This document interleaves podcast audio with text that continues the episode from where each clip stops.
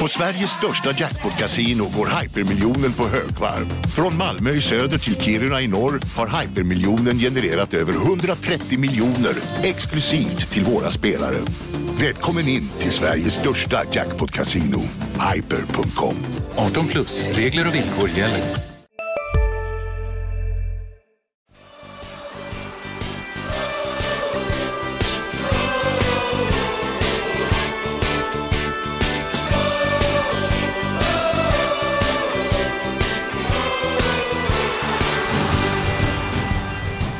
Landskrona Boys avslutade Svenska cupen snyggt med en 2-0-seger borta mot Akropolis, seriekonkurrenten Akropolis alltså.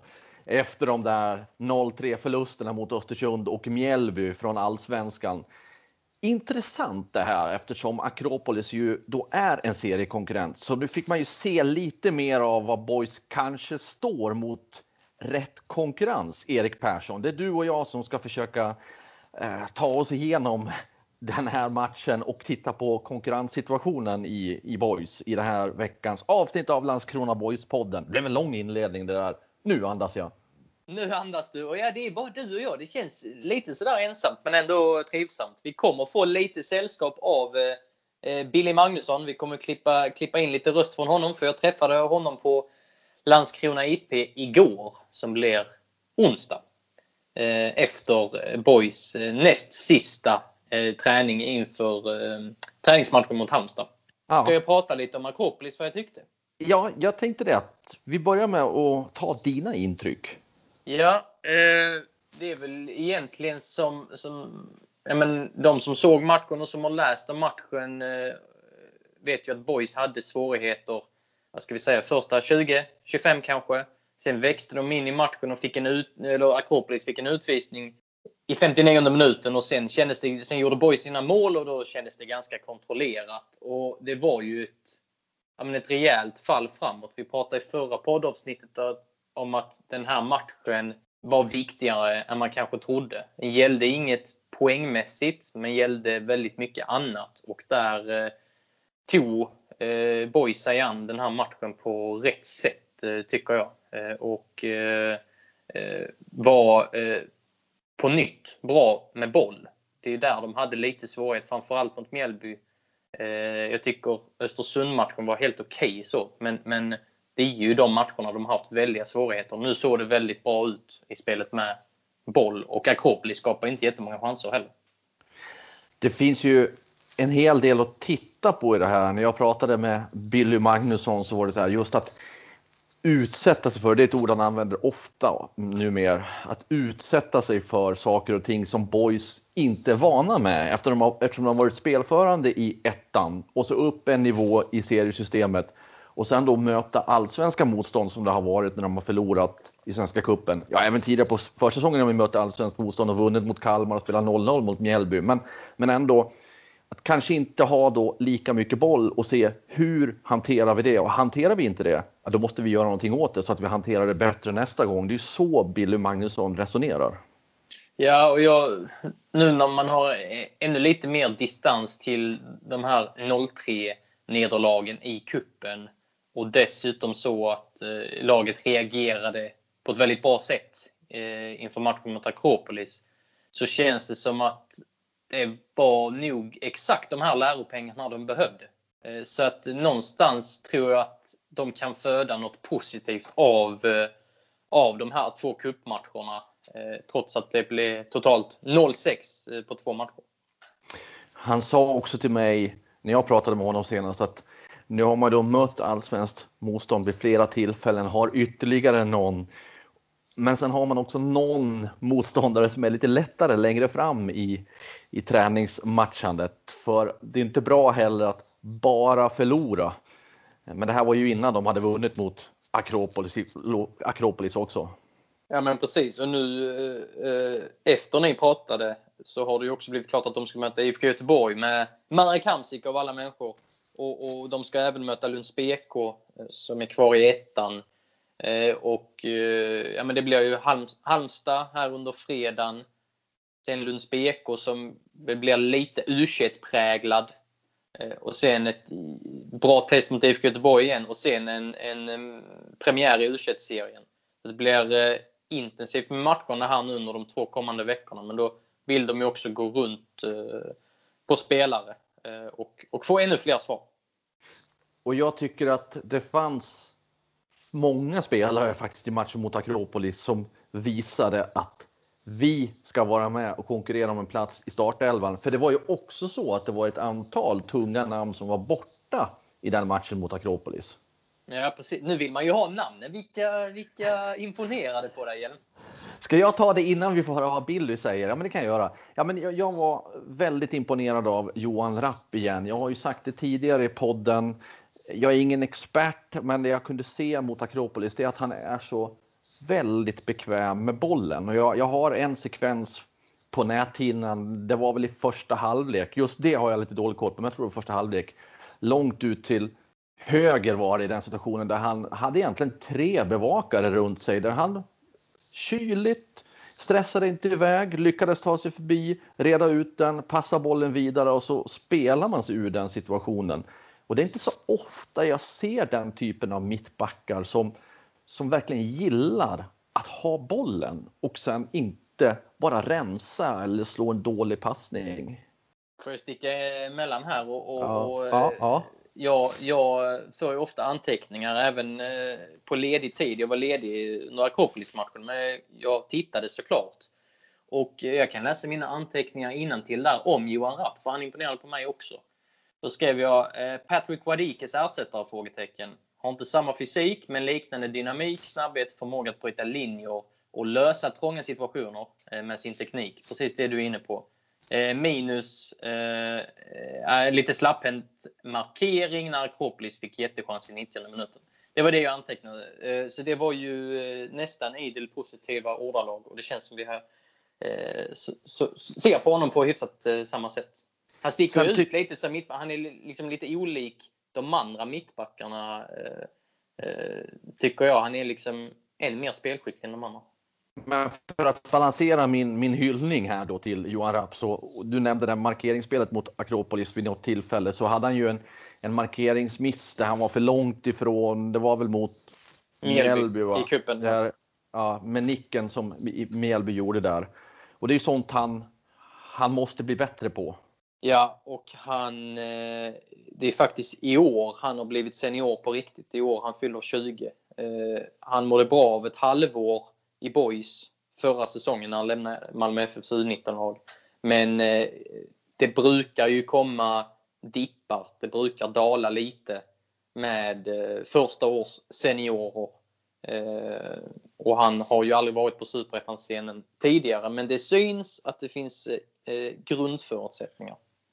Sen vill jag också lyfta fram Filip Ottosson, som ju var väldigt delaktig i spelet och med i att skapa heta chanser. Jag vill lyfta fram Oskar Petersson som också var väldigt delaktig i saker och ting. Jag vill lyfta fram Robin Hofsö som gjorde ett mål, men han skulle ha gjort kanske åtminstone två till. Men han är ändå där och han gör mål. Han hade 6-7 högkalibriga chanser. Ja. Han sa det till mig direkt efter det här att du kunde ha gjort något till. Ja, tyvärr. Han var besviken på sig själv, men ändå nöjd såklart att han fortsätter att göra mål ändå. Jag tycker att Melker Hejer gjorde ett pikt inhopp. Han hade någon djupledsboll som det blev en kapning på. Var det den som ledde till utvisning förresten? Ja. Nu står det still i mitt huvud. Ja, mitt också. Men han gjorde en bra match, det kan vi konstatera. Ja, det är väl de jag främst tänker. Och sen så måste man ju bara få plussa för, alltså hela det målet var ju ett sjukt häftigt fotbollsmål när Filip Ottosson spelar ut till höger till Dennis Olofsson som inte tar ner bollen utan innan bollen landar på volley, alltså bara drar in en höger bredsida till Robin Hofsö som stöter bollen i mål. Det är ju ett svårt anfall som de lyckas 100% med här. Jag tycker det var coolare när Viktor Wihlstrand tog en djupledslöpning in i offensivt straffområde när sen Oskar Petersson rullade in 2-0. Det var det var en ännu mer ovanlig syn som jag ser det. Jag har väl ungefär samma bild som dig. Det var en bra kollektiv insats, och därmed var det också individer som stack ut. Amokadora gjorde en jätteräddning, eller en dubbelräddning i 90 minuten som jag tror var väldigt viktig för honom. Han var borta hela förra året på grund av korsbandsskada. Nu har han matchats hårdare än planerat på grund av Svante Hildemans ögonproblematik. Annars hade nog Svante Hildeman fått åtminstone en match i kuppen. Jag tror Amokador har kommit över någon form av tröskel här nu, även om han ofta har väldigt gott självförtroende och framstår som väldigt stark, så måste det finnas någon form av frågetecken och orosmoln efter att ha varit borta från fotbollen så pass länge. Nu har han några matcher innanför västen, några 90 minuters matcher och stack faktiskt ut med den här räddningen. Så jag tror det är en sån sekvens. Jag tror det kan betyda ganska mycket. Sen tycker jag faktiskt att Zoumar Al-Majed, som började försäsongen utanför på grund av ljumskproblem. Han spelade sin första 90 minuters match nu. Det ser inte så att han tröttnade rejält på slutet. Men han kom också över någon tröskel här nu. Och visst, hade några bolltapp. Men överlag tycker jag det var en förtroendeingivande insats. Och han känns mer och mer som en sexa. Alltså som en sittande mittfältare och en riktig konkurrent till Måns Ekvall. Jag lyfte den frågan under de inledande försäsongsveckorna. Och nu känns Zoumar Al-Majed, han har tagit steg.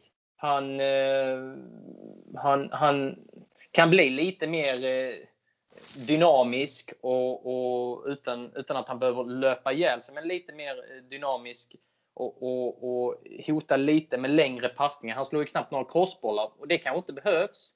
Men jag vill se att han använder djupledspassningarna ännu mer. Han hade någon sekvens mot Akropolis där han skär igenom lagdelarna, och han är jätteskicklig på det. Jag vill se att han gör det lite oftare. Men det känns som att han är som bäst när han har spelet framför sig. Och här och nu. Jag kanske ändrar mig under säsongens gång. Men här och nu ser jag honom mer som en sittande mittfältare än en av de åttorna. Nu har vi ju lyft fram många namn. Snart är vi genom hela startelvan. Men det är ju faktiskt fascinerande ändå att vi har lyft många namn. Men vi har inte pratat om en av juvelerna i truppen, Filip Olsson. Vilket ju säger en del om hur Boys presterade mot Akropolis. Och du nämnde Måns Ekvall. Han var ju borta, han var sjuk. Flera som borta. Filip Andersson, mittbacken är ju borta sedan tidigare. Kevin Jensen, som Billy Magnusson faktiskt öppet sagt att han har varit vår klart bästa spelare han har sagt bästa spelare i alla fall på försäsongen. Linus R. Olsson, Erik Persson, Svante Hildeman saknades också. Exakt. Så det var ju en kvintett tunga namn som inte var med, och Boysen ändå gör så bra. Men jag träffade ju sextett var det faktiskt, inte kvintett, sextett. Ja, exakt. Jag träffade Billy Magnusson efter onsdagens träning, och då gav ju han en skaderapport som, skadeläget ljusnar. Och framförallt, den stora nyheten där är ju att Filip Andersson tränar för fullt. Och planen är att han ska göra comeback i någon av de 4 kommande matcherna. Han kommer att spela mot Halmstad, sen så som sagt Lunds BK, IFK Göteborg och en U21-match mot Mjällby. Någon av de matcherna kommer han, om det inte sker något bakslag, göra comeback. Det har ju funnits en risk att han skulle missa Superettan-premiären, och den risken finns väl fortfarande. Men det ser ut att gå åt rätt håll lite snabbare än vad man kanske trodde. Ska vi lyssna på vad Billy Magnusson säger om just konkurrensen bland mittbackarna? Ja, och betydelsen av att få tillbaka sin lagkapten. Och vi kan väl säga det också, bara för er som eventuellt inte riktigt hänger med i Billy Magnussons smeknamns historik eller historia. När han pratar om namnen så är ju Fille alltså Filip Andersson, och Vilast är Viktor Wihlstrand. Jag vet inte om det är något mer smeknamn man använder på dem, men bara så att ni som inte vet förstår och hänga med. Det är jätteviktigt att vi får med honom innan det börjar bli skarpt läge. Mm. Utifrån, och då pratar jag inte att han är given att spela. Mm. För att vi har en ruggig konkurrens. Mm. Och det är det som är så ruskigt roligt nu. Jag menar, Vilas som till kaptensbilden förra året och fortsätter liksom hela tänja på gränserna utifrån vad man tror man kan göra när man börjar komma upp i den åldern liksom. Och sen har vi ju Murbäck som kommer att bli, jag tycker, blir mer och mer bekväm på att sitta och spela. Senast klart bästa prestationen sen han gjort sedan Akropolis. Sen har vi Johan som bra, riktigt bra. Det är klart vi hade hoppas. Vi såg väl, man såg, alltså vi hade den förhoppningen. Men inte att det infrias. Men det var därför vi från början tänkte inte göra något. Alltså sitta med de vi hade. Sen när vi fick Fillet så var det till Andreas också. Men nu är det ju skarp konkurrens redan. Och med Fillet dit så blir det ännu skarpare. Men det är någonstans där vi har byggt. Och det kommer vi behöva. Vi ska spela många matcher där vi måste prestera varje match. Och om vi bortser från Fillet och Andreas en säsong vid Ljungskile så har vi inga superettan-matcher på de andra, varken Wihlstrand eller Johan. Och Johan har fortfarande nästan fortfarande första året på seniornivå. Det var ett halva förra, så att vi måste ha den konkurrensen liksom. Och det är fler än de positioner. Men... Hej, Synoptik här. Visste du att solens UV-strålar kan vara skadliga och åldra dina ögon i förtid? Kom in till oss så hjälper vi dig att hitta rätt solglasögon som skyddar dina ögon. Välkommen till Synoptik. Dagens vinnarprognos från Postkodlotteriet.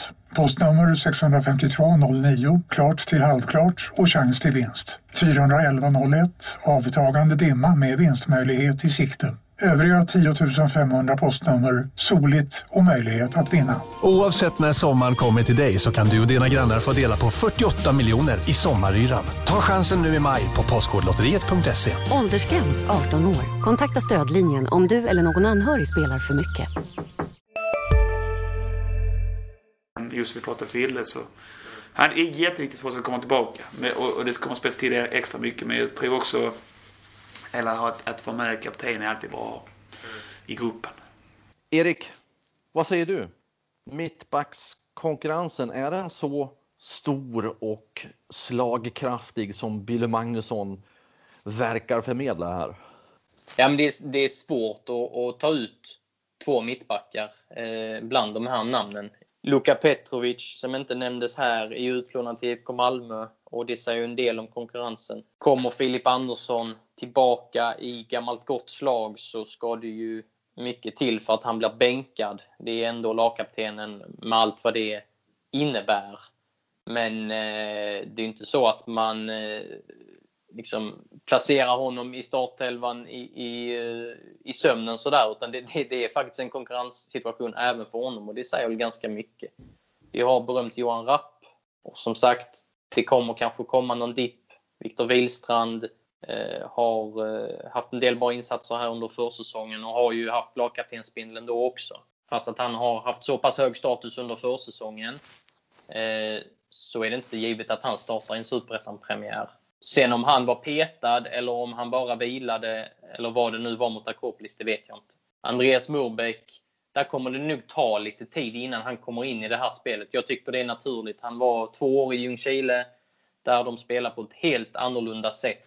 Och vi har sett på tidigare nyförvärv som Billy Magnusson och Max Mölder har plockat in. De har behövt lite tid. Så att han är inne i en akklimatiseringsperiod. Men jag har följt honom i några år och tycker att det finns en grundkapacitet där. Men just nu är Andreas Murbäck sist i mittbackskön som jag ser i alla fall. Förutom Luka Petrovic då som är utlånad till IFK Malmö. Så vilket mittbackspar är först ut i din kö nu då? Just nu, det kan ju hända mycket. Jag säger inte att det är de här två som ska starta en superettan-premiär. Och det är lite svårt att räkna in Filip Andersson för vi vet ju inte var han är riktigt. Och hur snabbt han hittar någon form av toppform. Men hittar han en toppform så bör ju han spela. Jag tror som sagt det ska mycket till för att han inte gör det. Och jag tror att Johan Rapp hade varit ett bra komplement där. Men det är svårt. Jag vill faktiskt inte slå fast någonting. Du har ju varit ute och vevat att Johan Rapp ska vara med i Superettan-premiären. Jag vill inte gå ut så hårt. Viktor Wihlstrand är verkligen med där också. Beror kanske lite på vilken matchbild man har också. Men det är ju lite jag att vara ute och veva också. Det är ju det att när man är ute och vevar så träffar man ju rätt ibland. Och ibland träffar man ju gruvligt fel. Så är det. Nej, men jag kan ju fortsätta veva. Jag tror ju faktiskt att Johan Rapp, även om det är ett antal träningsmatcher kvar, så tror jag att han har visat tillräckligt för Billy Magnusson nu att han är en av de två. Sen är frågan den om Filip Andersson hinner bli, som du är inne på, spelklar eller inte. Och då är valet i så fall Murbäck eller Viktor Wihlstrand. Där gissar jag, nu gissar jag såklart. Det är därför jag säger det. Vi gissar här, vi sitter inte på. Nej, men jag utgår mycket från Akropolis-matchen. Jag tycker att Andreas Murbäck och Johan Rapp fungerade bra ihop. Bättre ihop än Johan Rapp och Viktor Wihlstrand. Så om jag då säger att Johan Rapp har tagit hand om en av platserna, så säger jag indirekt att jag tror att den andra bredvid är Andreas Murbäck. Inte för att Murbäck har varit bättre generellt över försäsongen än Viktor Wihlstrand, utan för att jag tror att Murbäck passar bättre med Johan Rapp än Viktor Wihlstrand. Kommentar på det, Erik Persson. Ja, exakt. Inte Erik Persson som boysforward. Motfråga, är det inte naturligt att Johan Rapp och Murbäck såg bättre ut ihop när de mötte ett superettanlag? Jag menar, Viktor Wihlstrand, när han har spelat både med Johan Rapp och Andreas Murbäck, så har det varit mot betydligt bättre motstånd än varit mot allsvenska lag. Där har du en poäng. Och då, för att kunna bevisa eller motbevisa din tes och min tes. Jag sa inte att din tes, det var bara en motfråga. Teori då. Nej, men då behövs ju kanske ett motstånd mot en liknande sparringpartner, och det har ju inte Boys framöver. Man har antingen mycket bättre eller klart sämre som det ser ut på pappret. Så frågan är om Johan Rapp och Viktor Wihlstrand kan få den där Akropolis-matchen, om man uttrycker det så, för att visa att de funkar lika bra ihop mot konkurrensmässigt motstånd. För att knyta ihop den här mittbacksäcken, så tror jag att vi kommer att diskutera om detta fram till en timme innan Superettan-premiären ungefär. Jag tror inte vi kommer att veta. Jag tror det kommer att vara en diskussion även i tränarrummet tätt inpå att allt brakar igång. Men tycker du inte att man ändå kan höra i tonfallet på Billy Magnusson, som vi hörde just nu, att Johan Rapp är där som först ut nu bland de som... Alltså, tolkar du sådana saker i tonfall och sånt nu alltså? Okej. Lyrisk. Han var lyrisk. Oj. Ja, mycket kan hända på en månad också. Och det är ändå... Alltså ser man till... Vad ska man säga, status i laget. Vi pratar om kaptenen och vicekaptenen, Filip Andersson och Viktor Wihlstrand. Sätt och vis vore det ju anmärkningsvärt att peta någon av dem. Kanske vissa tycker. Eller båda två. Ja, eller båda två. Så att det är en... Jag skulle vilja säga att här och nu är det ett lyxproblem. Och då vill jag också säga att jag tror att Andreas Murbäck kommer att vara bättre om en månad än vad han är nu. Så jag tror att han kommer att börja flåsa lite mer i nacken också. Så att... Det är ett lyxproblem. Sen i regel, alltså i de flesta fotbollslag, vill man inte byta mittbackspar hit och dit hela tiden. Men jag tror inte vi kommer att få se samma mittbackspar i Landskrona Boys i alla superettan-matcher. Dels på grund av avstängningar och skador, men faktiskt också på grund av konkurrenssituationen. Ska vi lyssna på någonting mer av Billy Magnusson? Ja, men jag tycker det, för vi berörde ju det här när jag och Billy pratade. Jag började med att fråga hur han och Max Möller tänker matcha laget här nu, de kommande träningsmatcherna. Och vi kommer väl in på det här att det kan bli en del skiften under säsongen i det långa loppet också. Hur tänker du kring matchning? Är det många byten att vänta nu när ni namn? Nu är det liksom en månad kvar till premiär. För dels finns det en anledning att vi lägger in mer eller mindre två matcher. Vi kommer ju ha, som sagt, Halmstad, Lund, Blåvitt och så då en U21 mot Mjällby. Mm. Så det innebär att det kommer liksom inte, det kan vara att det kommer något byte i paus redan mot Halmstad som vi kan ha bestämt. Men betydligt färre byte och betydligt fler som om inte man spelar 90 så kliver över 60 plus hela tiden liksom, och därigenom, och spelar man inte ena matchen, ja, då kommer man ju spela nästa, utifrån att vi har det upplägget just nu, men alla ska matchas hårt nu utan att överbelasta dem, och de måste spela längre matcher, inte halva matcher hela tiden, så att det kommer bli tuff, alltså att man spelar med färre byte.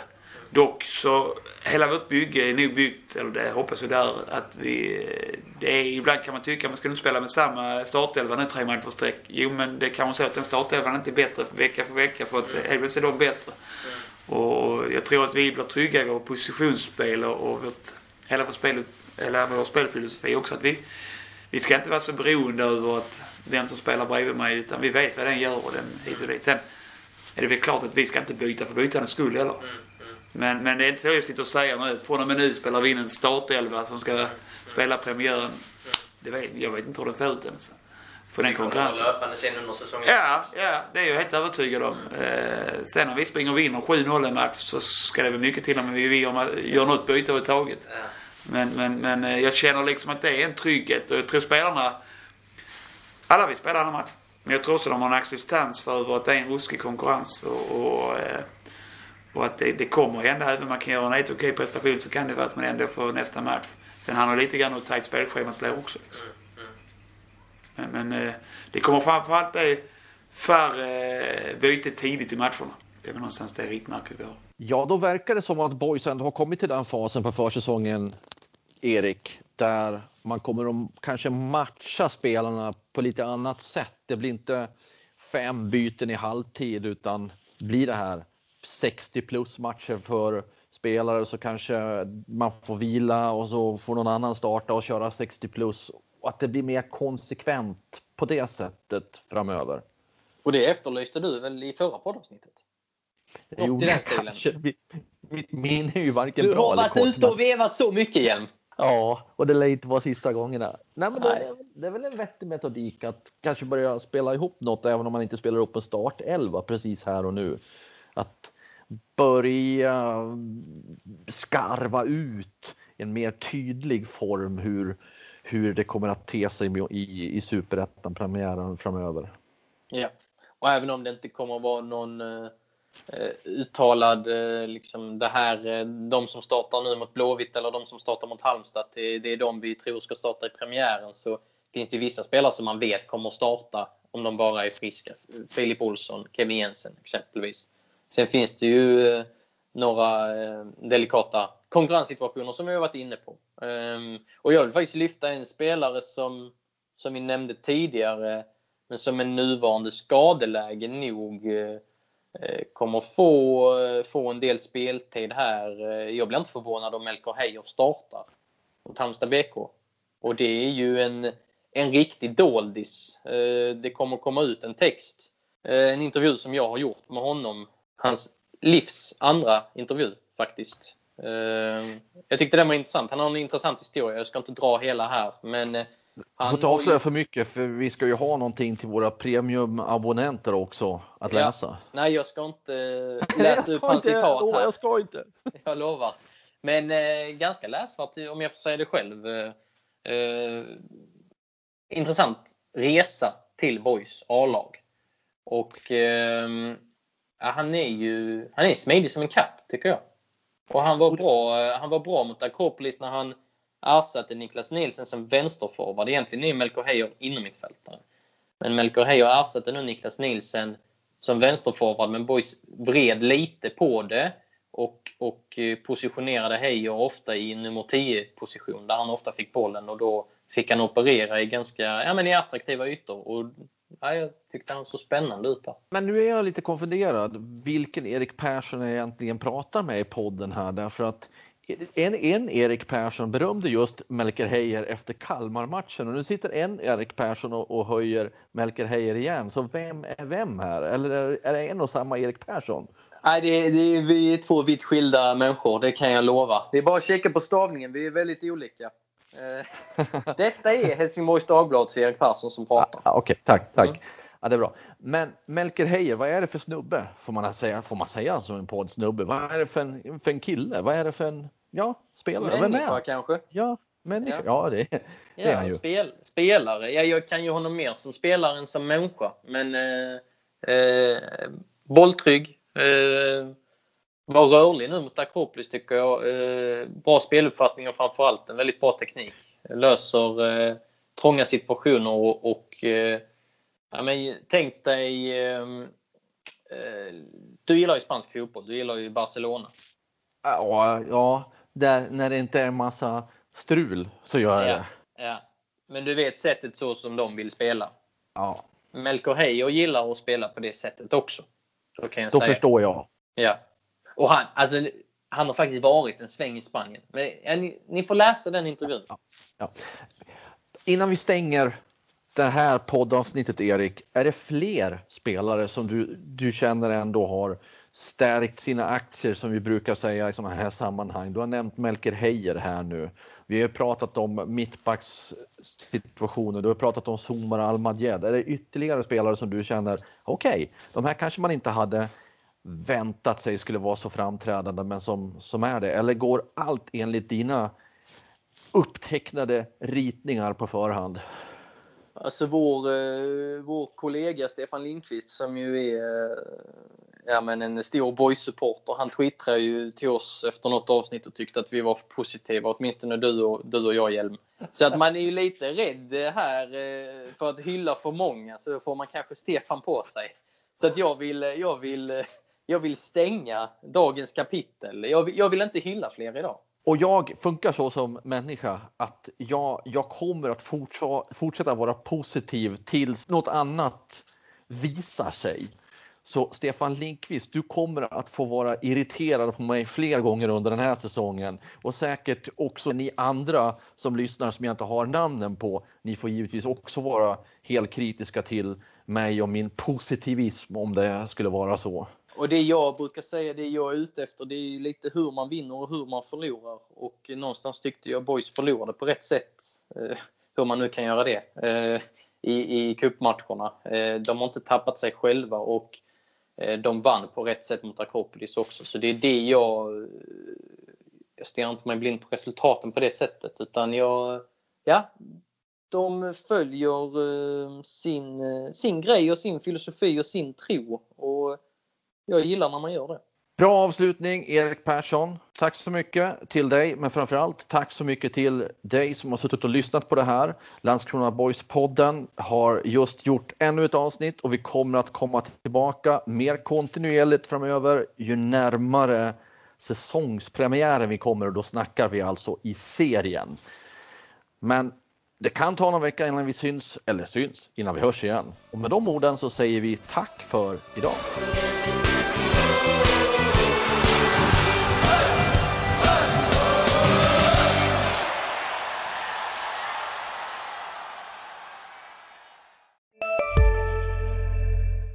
Välkommen till Unionen. Hej, jag ska ha lönesamtal och undrar om potten. Ja, om jag kan räkna med övertidsersättning, för det är så stressigt på kontoret, jag jobbar hemma på kvällarna. Så kan jag då be om större skärm från chefen, för annars kanske jag säger upp mig själv. Och hur lång uppsägningstid har jag då? Okej, vi börjar med lön. Jobbigt på jobbet. Som medlem i Unionen kan du alltid prata med våra rådgivare. Nej.